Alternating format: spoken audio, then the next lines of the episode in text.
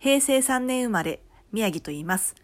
性別や環境によって将来が決められてしまう時代だった昔に比べて、平成は自分の将来を自分で決められるようになったいい時代だと思います。